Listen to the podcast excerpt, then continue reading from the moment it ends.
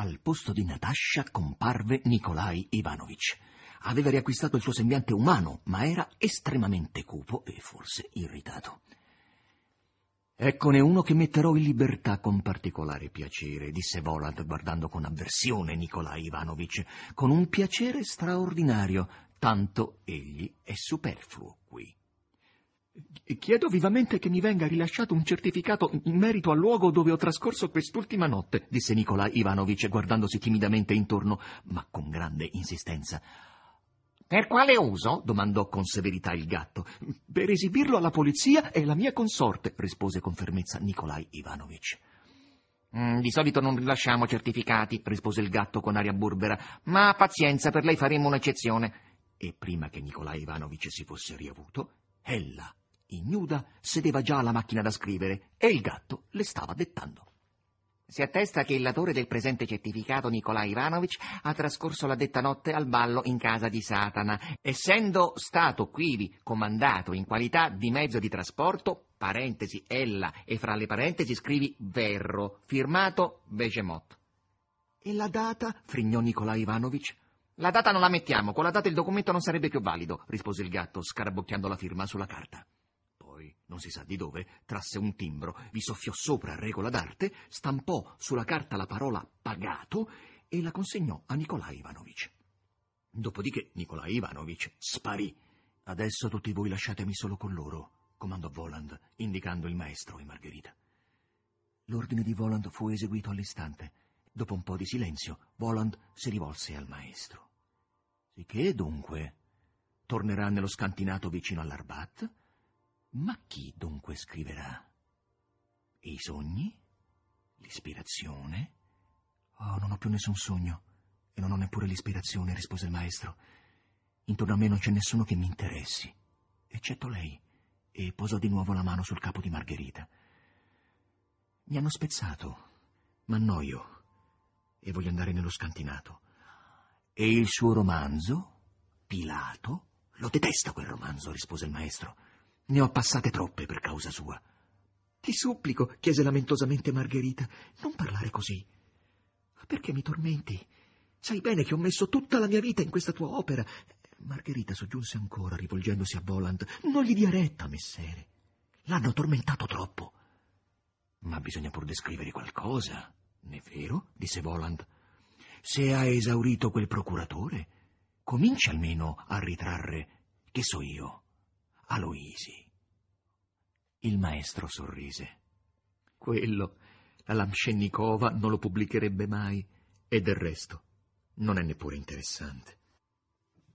Ma di che cosa vivrà? Le toccherà chiedere l'elemosina. Volentieri, rispose il maestro, attirando a sé Margherita. Le cinse le spalle col braccio e soggiunse. Essa rinsavirà. Mi abbandonerà Oh, non credo, disse Voland fra i denti, e poi continuò. Eh, sicché dunque l'uomo che ha scritto la storia di Ponzio Pilato si ritira in uno scantinato, con l'intenzione di accomodarsi là, sotto la lampada, e di andare a chiedere l'elemosina. Margherita si staccò dal maestro e prese a dire molto impetuosamente: Ho fatto tutto quello che potevo e gli ho sussurrato quanto c'è di più seducente al mondo. Ma l'ha rifiutato. Quello che gli ha sussurrato lo so, ribatté Boland, ma non è la cosa più seducente. Le dirò, e si volse sorridendo al maestro, che il suo romanzo le arricherà ancora delle sorprese. Ciò è molto triste, rispose il maestro. Oh, no, no, no, no, non è triste, disse Boland. Non c'è più da aver paura di nulla. Or dunque, Margherita Nikolaevna, tutto è stato fatto. Ha qualche richiesta da rivolgermi? Che dice? Ma che dice, messere? Allora accetti questo mio ricordo, disse Boland, e trasse di sotto il guanciale un piccolo ferro da cavallo d'oro, tempestato di diamanti. No, no, no, no, no, no. E perché poi? Eh, vuole mettersi a litigare con me? chiese sorridendo Voland. E siccome il suo mantello non aveva tasche, Margherita ripose il ferro da cavallo in un tovagliolino che strinse insieme con un nodo. In quel momento qualcosa la stupì. Essa diede un'occhiata alla finestra in cui brillava la luna e disse C'è una cosa che non capisco. Come mai è sempre ancora mezzanotte mentre da un pezzo dovrebbe già essere mattino? Fa piacere protrarre un poco una mezzanotte di festa, rispose Volant. Beh, le auguro buona fortuna. Margherita protese verso Volant le due mani in atto di preghiera, ma non osò avvicinarsi a lui ed esclamò sommessamente: Addio, addio. Arrivederci, disse Volant.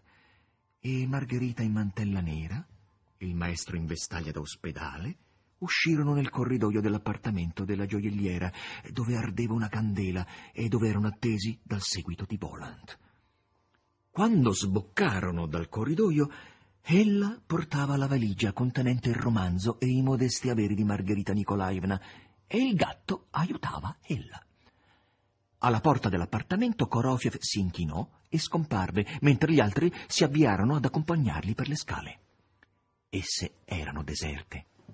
Mentre attraversavano il pianerottolo del terzo piano, qualcosa di soffice cadde con un tonfo, ma nessuno vi badò. Arrivati all'uscita della scala numero 6, Asasello soffiò in aria e non appena uscirono nel cortile, in cui la luna non era tramontata, scorsero un uomo in berretto e stivaloni che dormiva sul pianerottolo e a quanto pareva dormiva della grossa, come pure davanti al portone una grande macchina nera coi fari spenti. Dal parabrezza si intravedeva vagamente la sagoma di un gracchio. Stavano già per salire allorché Margherita, disperata, esclamò a mezza voce Oddio! Ho perso il ferro da cavallo. Salite in auto, disse Asasello, e aspettatemi, torno subito, vedo soltanto di che si tratta. E rientrò nell'ingresso. Ed ecco di che si trattava. Poco prima che Margherita e il maestro uscissero con i loro accompagnatori, dall'appartamento numero 48, situato sotto quello della gioielliera, era sbucata sulle scale una donna smilza con un bidoncino e una sporta in mano. Era quella stessa Agnushka che al mercoledì aveva rovesciato disgraziatamente per Berlioz l'olio di semi davanti al tornello. Nessuno sapeva e nessuno forse saprà mai che lavoro facesse questa donna, né quali fossero i suoi mezzi di sussistenza. Di lei si sapeva soltanto che la si poteva vedere ogni giorno, ora col bidoncino, ora con bidoncino e sporta insieme, o nella bottega del petrolio, o al mercato, o sotto il portone della casa, o per le scale, o il più delle volte nella cucina dell'appartamento numero 48, dove, per l'appunto, abitava questa Annushka. Inoltre, e soprattutto, era noto che dovunque essa si trovasse o apparisse, subito nasceva in quel luogo uno scompiglio e che per giunta era soprannominata peste. Peste, Annushka si alzava, chissà perché, molto presto, ma quel giorno qualcosa l'aveva fatta saltar giù dal letto a notte fonda, poco dopo mezzanotte. La chiave girò nella toppa il naso di Annushka spuntò dalla porta, dopodiché spuntò anche lei tutta intera. Richiuse l'uscio dietro di sé e stava già per mettersi in moto quando sul pianerottolo soprastante una porta si chiuse con un tonfo. Qualcuno rotolò giù per le scale e, investendo Annushka, la buttò da un lato con un impeto tale che essa batté la nuca contro il muro. Ma dove diavolo vai così in mutande? strillò Annushka afferrandosi la nuca. L'individuo in camicia e mutande, con una valigia in mano e un berretto in testa, rispose a occhi chiusi ad Annushka con una strana voce insonnolita. Eh, lo scaldabagno, il vetriolo, eh, l'imbiancatura da sola è costata un, un, occhio della testa e scoppiando a piangere sbraitò. Via! E si slanciò di corsa non giù per le scale, ma indietro, verso l'alto, dove c'era la finestra col vetro rotto dal piede dell'economista, e da questa finestra volò Annushka dimenticò perfino la sua nuca e gemette oh, e si precipitò a sua volta verso la finestra. Distesa bocconi sul pianerottolo, mise fuori la testa aspettandosi di vedere sull'asfalto del cortile, illuminato da un lampione, il corpo sfracellato dell'uomo con la valigia, ma sull'asfalto del cortile non c'era un bel niente. Restava da presumere che lo strano individuo insonnolito fosse volato via dalla casa senza lasciar traccia di sé. Annuska si fece il segno della croce e pensò: Eh, non c'è che dire, l'appartamento numero 50. Non per niente la gente dice che. Accipicchia, che appartamento! Non aveva ancora finito di pensare questo, che la porta in alto sbatté di nuovo e qualcun altro si mise a correre in giù. Annushka si strinse al muro e si vide sgattaiolare davanti un cittadino abbastanza rispettabile, con la barbetta, ma con una faccia, così almeno sembrò ad Annushka, lievemente suina. Anche costui, come già l'altro, abbandonò la casa passando dalla finestra e anche lui non si sognò neppure di sfracellarsi sull'asfalto. Annushka aveva ormai dimenticato per quale scopo fosse uscita e rimase per le scale, segnandosi, gemendo oi, oi, oi, e discorrendo fra di sé. Il terzo, senza barbetta, con una faccia rotonda e glabra, in camiciotto alla Tolstoi, scese poco dopo di corsa e, esattamente allo stesso modo, frullò via dalla finestra. Eh, va detto a onore di Annushka che essa era curiosa e aveva deciso di aspettare ancora un po' per vedere se non ci sarebbero stati altri prodigi. In alto, la porta si aperse di nuovo e tutta una comitiva cominciò a scendere, non di corsa, ma a passo abituale, come camminano tutti. Annushka scappò via dalla finestra, scese verso la sua porta, l'aprì in fretta, si nascose dietro di essa e dallo spiraglio lasciato aperto baluginò il suo occhio pieno di frenetica curiosità. Un tizio, malato o non malato, ma strano, pallido, con la barba lunga, un berrettino e una specie di vestaglia, scendeva a passi malfermi. Una signora in tonaca nera, così almeno sembrò ad Annushka in quella semi-oscurità, lo conduceva premurosamente sotto braccio. Era una madama scalza, oppure con certe scarpette trasparenti, evidentemente importate dall'estero, tutte sbrindellate. Altro che scarpette, la madama era nuda ma certo, s'era infilata la tonaca sul corpo nudo. Accipicchia, che appartamento! L'anima di Annushka era tutto un inno di gioia, pregustando quel che avrebbe avuto da raccontare l'indomani ai vicini. Dietro la madama bizzarramente vestita ne veniva un'altra, tutta nuda, con una valigetta in mano, e accanto alla valigetta arrancava un enorme gatto nero. Annushka trattenne a stento uno strillo e si stropicciò gli occhi. Chiudeva il corteo uno straniero di piccola statura, zoppicante, guercio da un occhio, senza giacca, in panciotto bianco da marsina e con tanto di cravatta.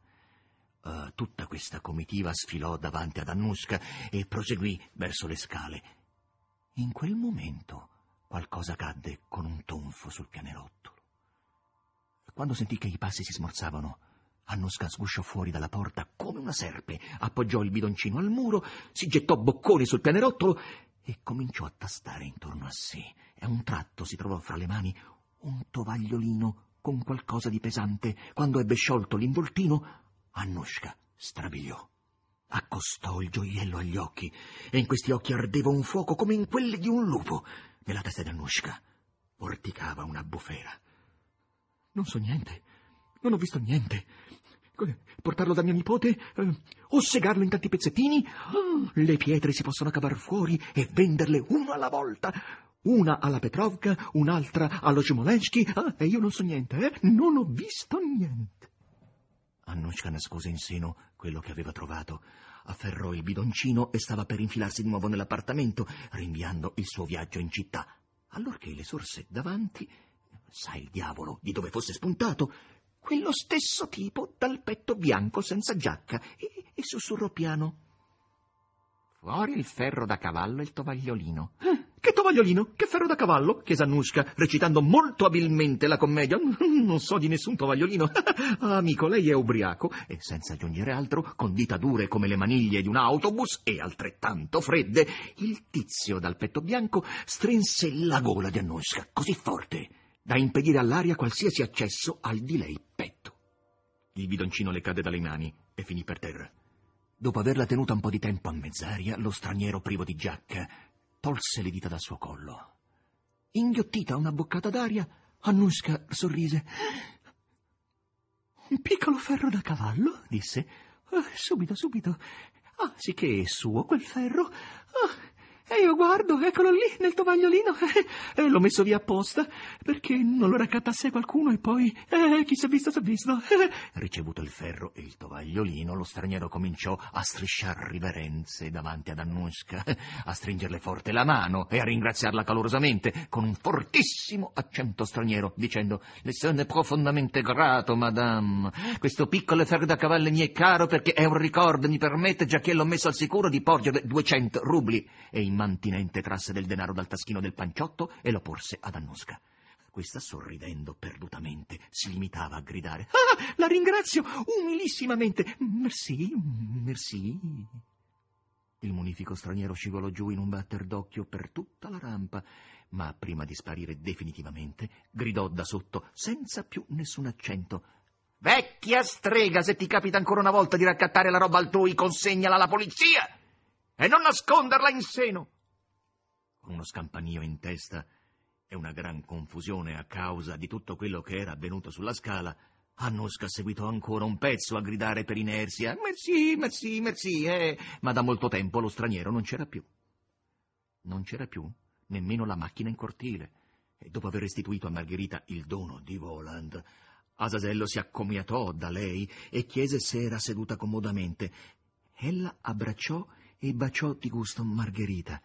Il gatto le baciò la mano, gli accompagnatori salutarono con la mano il maestro che, inerte e immobile, stava quasi sdraiato in un angolo del sedile, fecero cenno al gracchio di partire e subito svanirono nell'aria, ritenendo inutile sobbarcarsi alla fatica di salire le scale.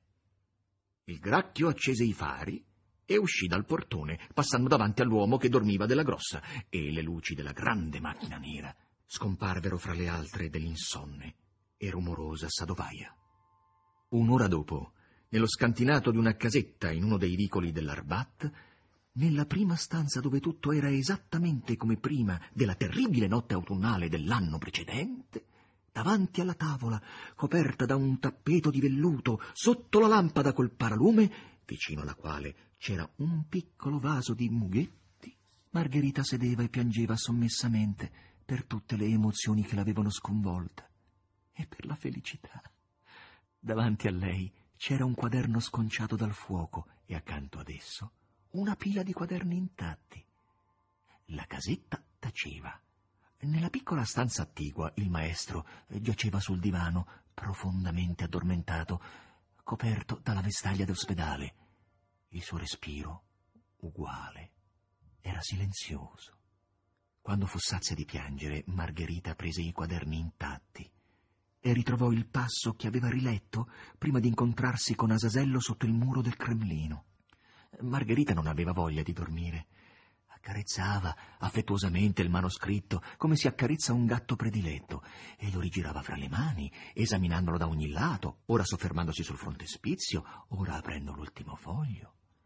Improvvisamente l'invase il terribile pensiero che tutto ciò fosse una stregoneria, e che a momenti i quaderni sarebbero scomparsi, essa si sarebbe ritrovata nella sua camera da letto, nella palazzina, e, svegliandosi, avrebbe dovuto andare ad annegarsi.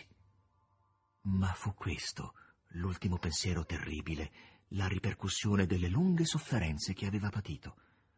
Nulla spariva.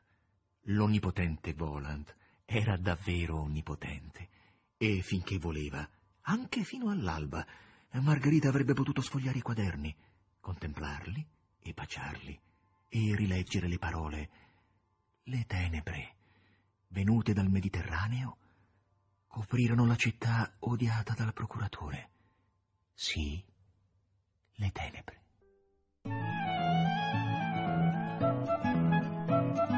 Massimo Popolizio ha letto Il maestro e Margherita di Mikhail Bulgakov, regia di Lorenzo Pavolini. Riduzione di Giovanni Piccioni, a cura di Fabiana Carobolante, con la collaborazione di Annalisa Gaudenzi. Il terzo anello, chiocciolarai.it.